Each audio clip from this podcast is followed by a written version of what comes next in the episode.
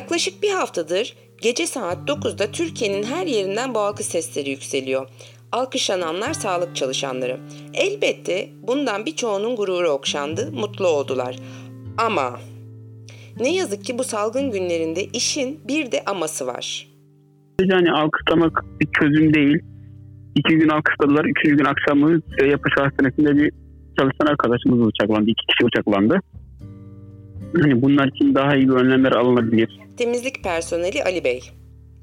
Yok, alkışlar için teşekkür ederiz ama bu bizim derdimize dava değil. Alkışlar bize sorunlarımıza çare değil. Bizim alkışlar değil, koruyucu ekipmana ihtiyacımız var. Sağlık Emekçileri Sendikası Şişli Eş Başkanı Abuzer Aslan. Şimdi birincisi alkışlamak, evet, yani beklemediğimiz bir hareketti. Güzel, onore edici bir durum ama bu alkışın gerçekten samimi bir alkış olup olmadığı konusunda açıkçası biz sağlık çalışanları çok şüpheliyiz. Çünkü o alkışların yapıldığı saatlerde birkaç iş yerinden biz şiddet haberleri de duyuyoruz. Ve çok haklı uyarılar karşısında işte COVID servisine girmeye çalışan, karantina altındaki hastayı ziyaret etmeye çalışan yakınına güvenlik görevlisi hayır bu hastayı ziyaret etmeniz sizin sağlığınız açısından zararlıdır dediği için bıçaklandı mesela. Biz bu şiddet ortamının olmadığı sağlık ortamları istiyoruz. Hemşire Şükran. Bizim için en büyük alkış şey olacak zaten. Yani bizim taleplerimizde duyulur, görünür kılınması olacak. Hemşire Ayşegül. Peki bu talepler nedir?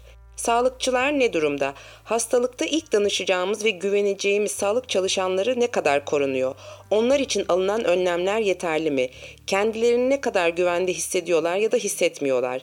Alkışladığımız o insanlar COVID-19 salgınında aslında neler yaşıyor? Ve esas önemlisi neler istiyor? Bakalım. Öncelikle şundan başlayalım. Sağlık Bakanı Fahrettin Koca 10 Mart'ta Türkiye'deki ilk vakayı açıklamıştı. Sonrasında ölümler de geldi. Ne yazık ki bu beklenendi. Şu anda rakamlar yine tüm dünyadaki gibi geometrik olarak artıyor. Dünyada 25 Mart itibariyle 481 bin vaka, yaklaşık da 22 bin ölüm vardı. Aynı tarihte Türkiye'de vaka sayısı 2433, ölüm sayısı ise 59'du. Uzmanlar ve Sağlık Bakanlığı da ne yazık ki bu rakamların artacağını ve önümüzdeki 2 ayın kritik olduğunu söylediler. Yani hem bizler hem de sağlıkçılar için uzun ve zorlu bir yoldan bahsediyoruz. Hatta işin başındayız bile denilebilir. Elbette sağlık çalışanları bu savaşta herkesten daha fazla tehlikede. Sağlık Bakanlığı'nın 2020 verilerine göre Türkiye'de 165 bin doktor, 199 bin hemşire var. Diğer hastane emekçilerini ekleyince yüz binlerce insandan bahsediyoruz yani. Ve koronavirüsle mücadelede bu yüz binlerce insan en ön safta. Evet, mesleklerini seviyorlar. Evet, işlerini de yapıyorlar ama böyle yani dünyanın en son 1900'lerin başında yaşadığı İspanyol gribinden sonra böylesi bir salgın hem bizim için hem de onlar için yeni. Bakanlık hem sağlık çalışanları hem de halk için yeterli tedbirlerin alındığını söylüyor. Ama mesela Türk Tabipleri Birliği ve sağlık sendikaları hastanelerde doktorundan hemşiresine, teknisyeninden ebesine, hasta bakıcısına, tıbbi sekreterine birçok sağlık çalışanının ekipman yokluğundan şikayetçi olduğunu bağıra bağıra söylüyor. Peki işin içindekiler ne diyor? Bakanlığın dediği gibi her şey güllük gülistanlık mı? Biz de kısa dalga olarak mikrofonumuzu sağlık çalışanlarına tuttuk. Ben Nazan Özcan. Bizi Kısa Dalga Net ve podcast platformlarından dinleyebilirsiniz. Tabii ki konuşmaları yasak olduğu için isimlerini değiştirdik. Malum devlet memuru konuşamaz ya da taşeronsa zaten işten atılır. İstanbul'daki bir hastanede 13 yıldır temizlik personeli olarak çalışan Ali Bey'e bırakalım sözü. Şu anki çalışma koşullarımız çok kötü. Bir şartla çalışıyoruz. Hani malzemelerimiz yok. 2 klinik birleşti. Hangi hastanın enfekte olduğunu bilmeden yaklaşıyoruz, taşıyoruz işte. Aynı asansörleri kullanıyorduk bugüne kadar. Yani o asansöre bizden önce enfekte hasta binmiş oluyor. Peşinden biz aynı asansörde başka bir hastayı filme götürüyoruz. Eczaneye gidiyoruz işte. Bunun gibi bir sürü sıkıntılarımız var. Dediğim gibi yeteri kadar ekipman da yok bizde. Ekipman dediğimiz şeyler aslında sağlık çalışanlarının korunması için hayati şeyler. Ali Bey devam etsin. Ya önlük verilmiyor, doğru düzgün maskelerimiz yok. Bir tane 3 katlı bez maske veriliyor. O da sadece hani bulaşıcı hastalıklardan bizi korumaz. Bone yok, maske yok, önlük yok. Ya kliniklerde doğru düzgün hani temizlik yapılamıyor.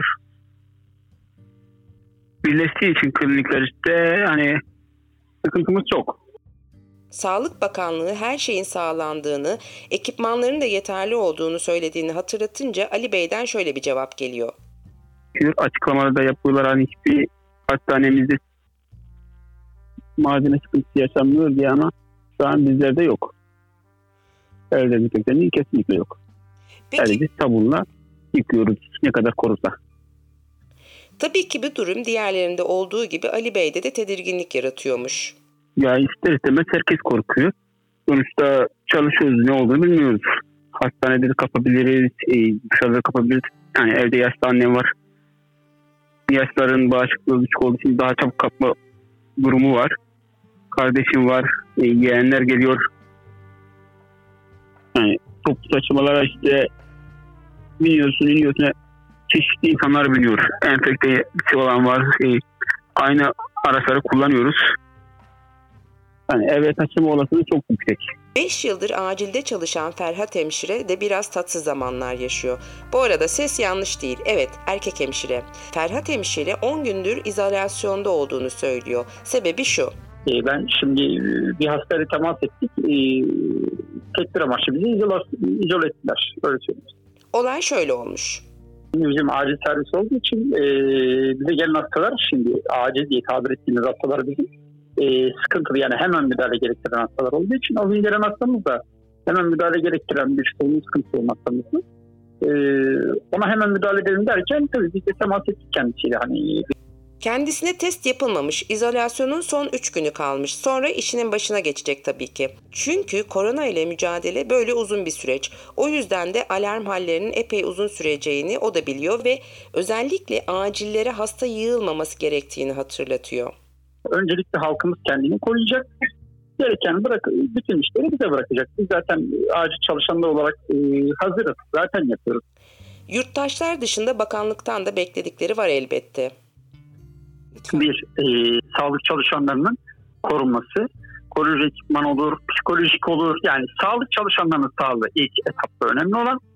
İkincisi, ciddi manada rahat ama aktif çalışabileceği mesai saatlerinin yeniden düzenlenmesi. Üçüncüsü, halkımız lütfen evinden zorunda olmadığı sürece çıkmasın. Özellikle 60 yaş üstü insanlarımız, kadınlarımız, erkeklerimiz, amcalarımız, dedelerimiz, teyzelerimiz lütfen çıkmasın. Başka bir hastaneden asistan doktor Bengü'ye kulak verelim. Kendi bölümü şu anda kapatılmış. Hastane de COVID hastalarına ayrılmış. Hepimiz fazlasıyla tedirginlik hissediyoruz. Bu süreçte henüz vaka sayıları patlamadan, yani efektif bir şekilde çalışmaya neredeyse başlamadan önce ruhen yıkıldık.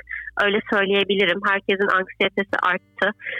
Çünkü bu işler başladığında, yeni başladığında bize sorumlu hemşiremiz, serviste sorumlu hemşiresi, bütün malzemelerden o sorumlu olur genelde. Bir kutu eldiven verip, içinde 50 tane eldiven var. Yani pardon, eldiven diyorum, maske. Bir kutu, içinde 50 tane maske olan bir kutu verip bununla bir servis, atıyorum, bir müddet idare edeceksiniz dedi. Serviste 8 kişi çalışıyoruz. Biz maskeyi günde bir defa kullanmamız isteniyor. Yani daha ardının olmadığını, onun da hastaneden temin edemediğini, depoların boş olduğunu şimdilik ya da en azından ilerisi için saklandığını bilmiyorum belirtiyordu. O dönemde hani ben kendim böyle her gün servistekilere kutudan birer tane maske dağıtıyordum. Yani o şekilde herkes bir gün boyunca tek bir cerrahi maskeyi, maksimum 4 saat kullanılması gereken tek bir cerrahi maskeyi bütün gün kullanmak zorundaydık. Çünkü yok dediler. Ve o süreçte hastanedeki bütün, en azından bizim servisimizdeki, diğer servislere çok hakim olmayabilirim, dezenfektanlar bitmişti. Ben kendi paramla gözlük aldım mesela. Dezenfektan aldık yani internetten. Yani oturup hastane çalışanı olarak hastanede kullanmak için tıbbi ekipman almaya başladık. Şu anda dezenfektan olduğunu ama koruyucu kıyafetleri katlayıp tekrar giydiklerini söylüyor ki bu da riski yükseltiyor. Özellikle de N95 denilen maskenin olmaması ciddi bir sorun. Doktor Bengü örnek anlatıyor. Mesela nöbette yatan hastamıza aspirasyon yapacaktık. O da pnömoni nedeniyle yani yatan bir hastaydı. Farklı bir tanısı vardı ama bu süreçte ne olursa olsun yine de biz önlem almak zorundayız. Tanısı farklı olabilir. Nöbetçi arkadaşım kendisine bir N95 maske istediğinde hayır sadece şüpheli korona vakası için veriyoruz gibi bir cevap almıştı supervisor'dan ve tutanak tutmak zorunda kaldı. Ve tutanak sonucunda bir adet N95 maske ve önlük elde edebildi. Alkışlama için teşekkür etse de durumdan ve gelecek günlerden endişeli. Yeterli yatağımızın olmadığından, yeterli yoğun bakım yatağımızın olmadığından, yeterli mekanik ventilatör olmadığından, sağlık çalışanlarının bu durumda bedensel ve psikolojik olarak sonuna kadar yıpranacağından çok endişeliyim. Yani hepimiz bu şekilde bakıyoruz. Tabii bu insanlar bir tek kendileri için de kaygılanmıyor. Bir de aileleri var. Şükran hemşireye kulak verelim. Ben de annemle birlikteyim. Sokağa çıkma yasağı olan annemle birlikteyim şu an. Ona sonuçta taşımamam gerekiyor. Onu korumam gerekiyor. Çocuğu olan arkadaşlarımız var. Onlar birçoğu annesine götürüp bıraktı. Çocuklarını belki ne kadar zaman sonra bir daha görebileceklerini bilmeden bıraktılar. Evinde hastası olan arkadaşlarımız var. Onlar için de büyük bir sıkıntı. Ayrıca tabii başka endişeleri de var. Devam ediyor Şükran hemşire. Tedirginlik tabii ki doğal olarak hissediyorum. Ben de bir insanım. Yani sağlık alanında çalıştığım için evet orada bir takım hastalıklarla karşı karşıyayız ve bunlardan bazıları bize de bulaşabilir. İşte derece kesici yaralanmalar ya da tüberküloz gibi bir takım hastalıkların bulaşma ihtimali her zaman vardı. Ama hep neye güvendik biz? O kişisel koruyucu ekipmanlarımızın iyi olmasına ki geçmiş yıllarda bunlar daha iyi koşullardaydı. Aşı yaptırıyorduk. Ama şimdi mesela aşısı olmayan bir hastalıkla karşı karşıyayız. Ve çok yaygın olduğu için bu koruyucu ekipman dediğimiz maskenin, eldivenin, önlüğün, gözlüğün bile bulunamadığı koşullarda. O yüzden tabii ki ben de korkuyorum hasta olmaktan.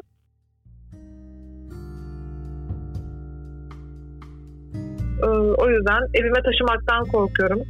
Mesela formalarımı eve götürmek istemiyorum yıkamak için. Ama buna mecburum çünkü başka bir yer yok. Aslında iş yerlerimizde bunu da yapabilmemiz yani yıkayabilmemiz gerekiyor. Özellikle böyle salgın dönemlerinde. Ve bir o kadar da önemli. Neden mi? Söz yine Şükran hemşirede. Sağlık çalışanlarının sağlığını korunması şu açıdan çok önemli. Yani çünkü bu hasta sayıları çok arttığında biz diğer ülkelerden görüyoruz ki %30, %40 oranında da sağlık çalışanları da bu hastalar yakalanıyor. Öyle olduğunda aktif çalışacak sağlık çalışanına ihtiyaç var. Yani o yüzden planlamanın daha iyi yapılması gerekiyordu. Herkesi bir anda sahaya çekmek çok mantıklı bir iş değil. %30 ciddi bir rakam. Bu yüzden onların korunması hem kendileri hem de bizler için çok çok önemli. Onlar olmazsa hastaları kim tedavi edecek? Bu nedenle başka bir talepleri daha var. Ulaşım. Evet toplu taşıma artık sağlıkçılara ücretsiz ama kaygı başka. Şöyle anlatıyor Şükran hemşire. Mesela diyelim ki ben hastanedeyim, pek bir hastayla karşılaştığımda sonra toplu taşımaya bindiğimde oradaki vatandaş da risk altında oluyor. Ya da ben işime giderken şüpheli pozitif bir vatandaşla aynı toplu taşımada yan yana oturduğumda ben de risk altına giriyorum. O yüzden mesela ulaşımın da güvenilir bir şekilde sağlanması gerekiyor. Çalıştığı hastanedeki durum için de şöyle diyor. Kılık kıyafet konusunda daha fazla malzeme gelmiş hastanemize. Gözlükleri ve siperlikte ben yani yüzde bir şey sıçramasın diye gözlükle maskenin üstüne takılan şeffaf bir kılıf var. O kılıfları da birçok sağlık çalışan arkadaşımız kendi ücretleriyle almışlar.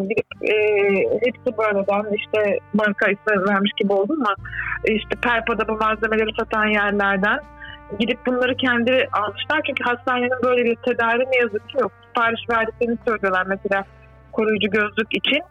Ama çok sınırlı sayıda şu an hastanede mevcut ve oradaki herkesin aktif çalışması düşünüldüğünde yeterli bir malzeme yok yani elimizde. Zaten maske sıkıntısı çok büyük. Evet, bizim hastanemizde şu an cerrahi maskelerden var ama onların koruyuculuk olanı %30 sadece. Asıl pozitif hasta geldiğinde zaten hiçbir şekilde o korumaz. Pozitif hasta ya da şüpheli pozitif hasta geldiğinde bize N95 ya da FS3 denen başka bir maske çeşidi lazım. Onlardan o kadar sınırlı ki kullanan kişi hangi hastayı kullandığını bile kayıt altına almak zorunda ki bunun hesabını soruyorlar çünkü çalışanlara nerede bu maske diye. Yeterince yok ve 8 saat kullanın diyorlar. Bakanlığın aldığı önlemler içinse fikri şu. Kendince bir şeyler yapmaya çalışıyor bakanlık ama birincisi bu tüm dünyada korona salgını başladığında bizim bakanlığımız da en azından malzeme tedariğidir, çalışma planlarıdır. A planı, B planı gibi birkaç plan yapması gerekiyordu. Bizim gördüğümüz o planları yapmadılar ya da yaptıkları planlar tutmadı. Sağlık Bakanlığı'nın planları ile ilgili kaygısı olan bir tek Şükran Hemşire değil. Aile hekimi olan Doktor Mehmet de aynı şekilde düşünüyor. Hatta aile hekimleri ya da aile sağlık merkezleri bambaşka bir yapıyla çalıştığı için durum onlar için daha da karışık bir hale gelmiş. Biz korona kapacağımızdan eminiz. Yani bu süreçte kapacağız bu hastalığı. Zaten yayılan politikada sağlık politikamız olmaya mimaz. Yavaş olarak da olsa herkes yavaş olsun yeter ki süreç.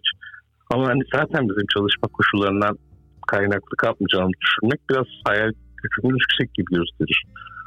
Aynı hekimliğinizi sık sık duyacaksınız yani kaptıklarını. Diye başlıyor söze Doktor Mehmet. Sonra da devam ediyor. Ya çalışma koşullarımız nasıl sorusu bizim için birinci basamakta aile hekimlerine yönelik hiçbir bakanlığın planı olmadığı gözüküyor. O yüzden gerçekten güvensiz hissetme durumu var çok açık ve net bir şekilde. Hiçbir koruyucu önleme yönelik bir planın içerisine dahil olmadığımızı net görüyoruz şu an.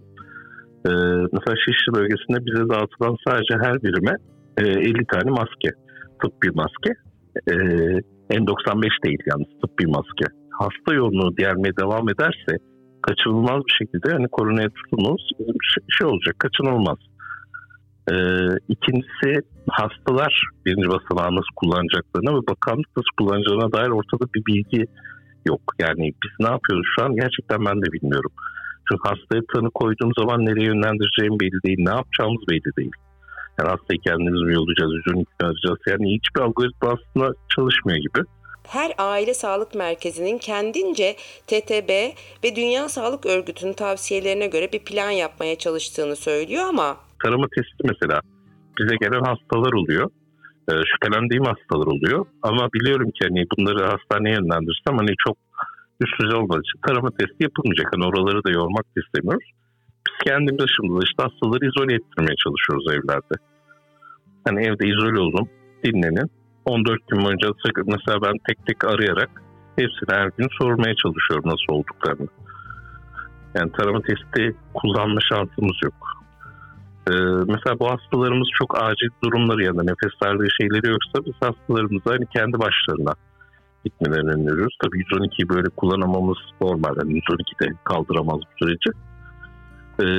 Temel anlamda birinci basımdan bu salgınla mücadeledeki konumun ne olacağına dair ciddi bir soru işareti var. Benim de var kafamda.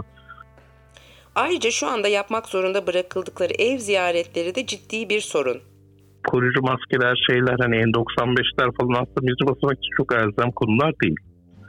Buradaki en elzem konular aslında konuşulmayan o mekansal problem. Ama en azından belli başlı şeylerde tabii ki bunların en azından hazır olduğunu bilmek bizim için çok önemli. Bugün Şişli'de bize bir bilgilendirme yapıldı. 65 yaş üstü ya da kronik hastalığı olanlar sonuçta eve kapattı devlet. Peki bu hastaların bundan sonraki COVID dışındaki sağlık hizmetlerini mesela aile hekimlerinden yararlandırmayı düşünüyorlar. Bu hastalar kaymakamlığa ya da muhtarlığa başvuracak. Sağlık hizmeti alacaklarsa herhangi bir basit bir iğne için bile aile hekimleri olarak biz sürekli hastalara dolaşacağız. Buradaki en temel talebimiz tabii ki burada biz koruyucu elbisemiz var mı? Koruyucu bir şeyimiz olacak mı? Yani bu sorunun cevabı bile net değil. Sağ olsun ilçe sağlık müdürümüz gerçekten bu konuda hani şey yapmaya çalışıyor ama onun da elinde olmayan bir şey yok çünkü yani ortada. Niye yok? Bu sorunun cevabı da yok. Yani o yüzden gerçekten yani bir şey var mı? Evet, herkes tedirgin. Çalışan arkadaşlarımızın hepsi tedirgin. Şu 65 yaş hastasını gerekse ihtiyaç sağlık için dolaşmamız ayrıyeten bir risk tablosu, koruyucu ekipmanlı olması o da önemli bir gündem. Haber podcastle buluştu. Kısa Dalga yayında. Bizi Kısa Dalga.net ve podcast platformlarından dinleyebilirsiniz. Ayşegül hemşirenin de derdi diğerleri gibi. Sürecin başında malzeme sıkıntısı gibi bir cümle çok ciddi bir can sıkıntısı yani. Biz yaşatırken ölmek istemiyoruz diye ısrarla bangır bangır bağırıyoruz böyle ama hani kimsenin çok umurunda değil gibi. Pratikte yaşadıkları onu ve birkaç arkadaşını kolları sıvamaya eğitti. Şimdi bir yandan hastanedeki görevlerin başındalar, bir yandan da kendileri için maske yapıyorlar. Şaka değil bu. Türkiye'nin birçok yerinde sağlık çalışanları kendilerine maske yapmaya gayret ediyor. Söz Ayşegül hemşirede. Bir savaşta böyle öne atılmış, hiçbir şey olmayan şeyler gibi hissediyorum gerçekten. Şimdi koronadan korunmak için böyle bir sürü önlem alındığı falan konuşuluyor falan ama biz pratikte bu şeyleri yaşamıyoruz. Korona pozitif hastalar çıkmaya başladığından beri böyle karantina alınan sağlıkçı sayısı arttı. O yüzden işte girişmişler maske yapımına. Basit maske yapımı nasıl olur falan diye anlatıyor. Bir asetat kağıdı, lastik, kafanıza göre ayarlıyorsunuz işte. Onu ya zımbayla yapabilirsiniz. Ama zımba metal olduğu için mesela çok şey öğrenmek için de alnı taşıntı falan yapıyor. Bu sefer terzi bulduk, terzide bitiriyoruz. Biz 3-4 tane hemşire girdik böyle bir işe ama bütün hastanede inanılmaz bir talep var. Yani dediğine göre dayanışma yine onlara düşmüş. Günde 300'e yakın maske yapabilirlermiş ama asetatlı kağıt bulunmadığı için 150'de kalıyorlarmış. Ayşegül hemşire devam ediyor. 4 kişi yapıyoruz. Hastanede her gün diğerini söylüyor, bizi arıyorlar falan. Biz elimizden geldiğince yapmaya çalışıyoruz. Çok zaman alan bir şey değil zaten. Bir arkadaş evinde yapıyor. Biz iki kişi biri malzeme buluyor, biri bir tane terziyle anlaştı, onlarla yapıyor falan. Ama bu arada tabii olan da çok. Sağlıkçı olduğumuz için malzeme fiyatını yarıya indiren, terzi mesela çok ucuz bir şeye alıyor. Lastiği asetata dikiyoruz. O mesela o da çok cüzi bir miktarda parayla yapıyor falan. İlk yaptıklarımızı zaten kendi imkanlarımızla zımba falan aldık. Talep çok artınca bizim klinikteki arkadaşlar da biraz para yardımını falan bulundu. Hani malzeme sıkıntısı çekmeyelim diye. Yok biz zaten şimdi kendimizi ayırmadık daha. Şimdi acile verdik. Gürüz polikliniklerine verdik. Daha çok direkt hastayla muhatap olan klinikleri öncelikli seçtik yani. Kendi kliniğimizi sona bıraktık zaten. Şeyler istiyor. Anestezi asistanları mesela bir sürü yere giriyorlar. Hani bir sürü başka birine girip o uyutma işlemini falan başka birimlerde de yaptıkları için onlar istiyor. Mesela onları vereceğiz sonra. Biraz böyle aciliyete göre sıraladık. Ama ya tabii kendimizi de en son yapacağız. Asetat bulmakta zorlandık. Kırtasiyeler kapalı. Aslına bakarsanız 23 Mart'ta Türk Tabipleri Birliği'nin yaptırdığı anketin sonuçlarına baktığımızda durumun genel olarak bu minvalde olduğunu hemen anlıyorsunuz.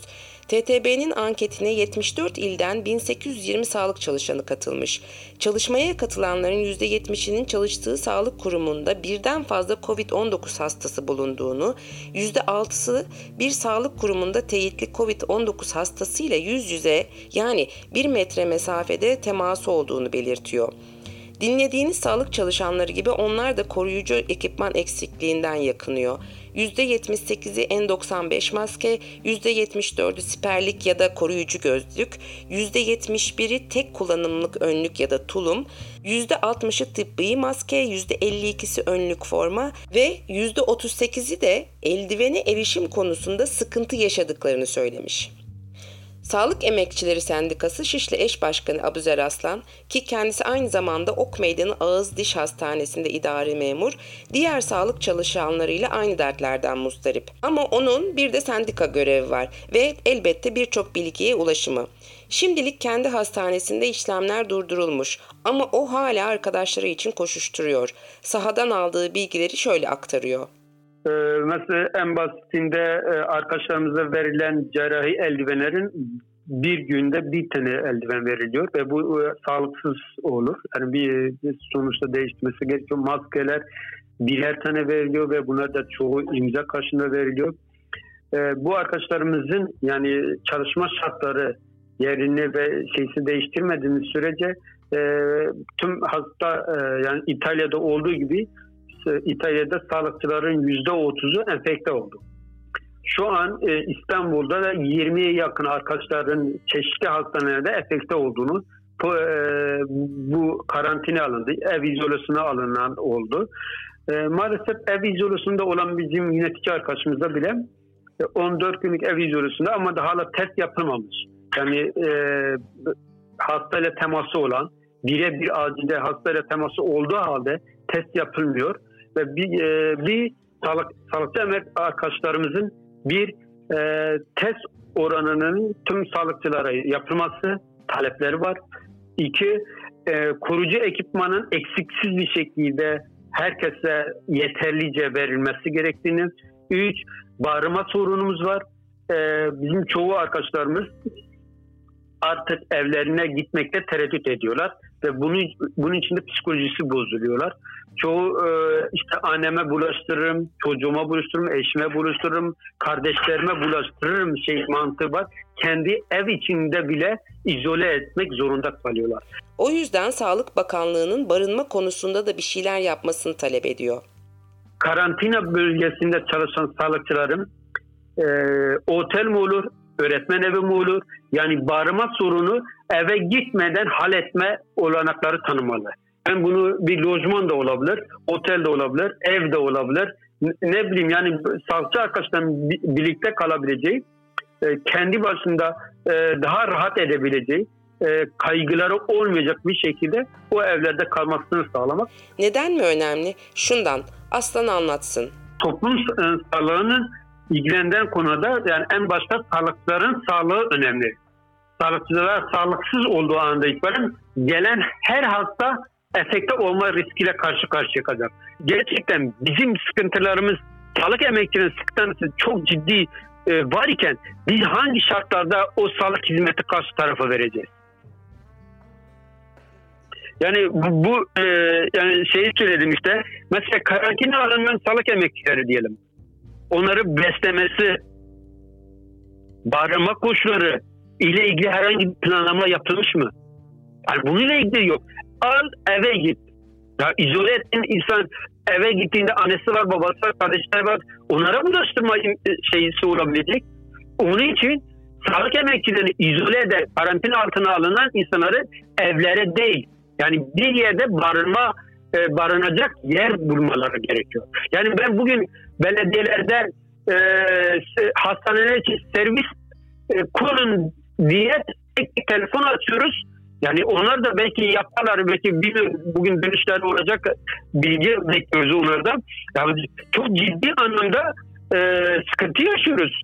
Abuzer Bey bir de çok önemli bir noktayı vurguluyor. Bu nokta hem hastalar, hem bizler, hem de sağlık çalışanları için cidden kritik önemde ve henüz Türkiye'de ne yazık ki tam olarak hayata geçirilemedi. Israrı buna. Şüpheli hastanın geldiği durumda hastalarla veya hastayla temas halindeki tüm sağlık emekçileri arkadaşlarımıza test uygulaması gerektiğini dile getiriyoruz. Test. Bunu ben demiyorum. Dünya Sağlık Örgütü diyor. Herkese test.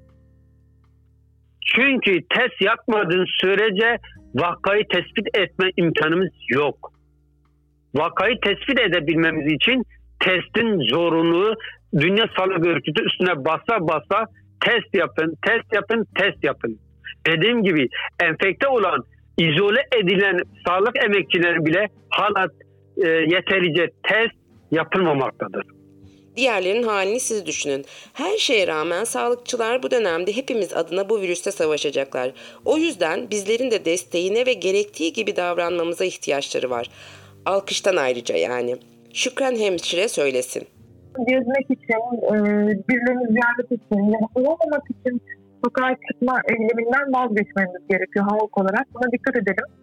Ve belirtileri hissettiğimizde mutlaka 184'ü arayıp en yakın sağlık kuruluşlarına yönlendireceklerdir. Oraya gidelim. Sadece kendimizi korumamız değil, etrafımızı da korumamız çok önemli. Yani tüm uyarılar yapılıyor. Ellerimizi yıkamamız gerektiği, hapşırırken, öksürürken nelere dikkat etmemiz gerektiği söyleniyor. Bunlara riayet edersek hepimiz için çok hızlı bir kurtuluş olur. Yoksa kime geleceği gerçekten belirsiz bu hastalığın ve hepimiz buradan çok üzülerek çıkabiliriz. Şu an etrafımızda yok diye ama biz bu işten kurtulduk demeyelim. Daha önümüzde çok uzun bir yol var ve o yolda biz de hastalanmayalım. Bizi Kısa Dalga Net ve podcast platformlarından dinleyebilirsiniz.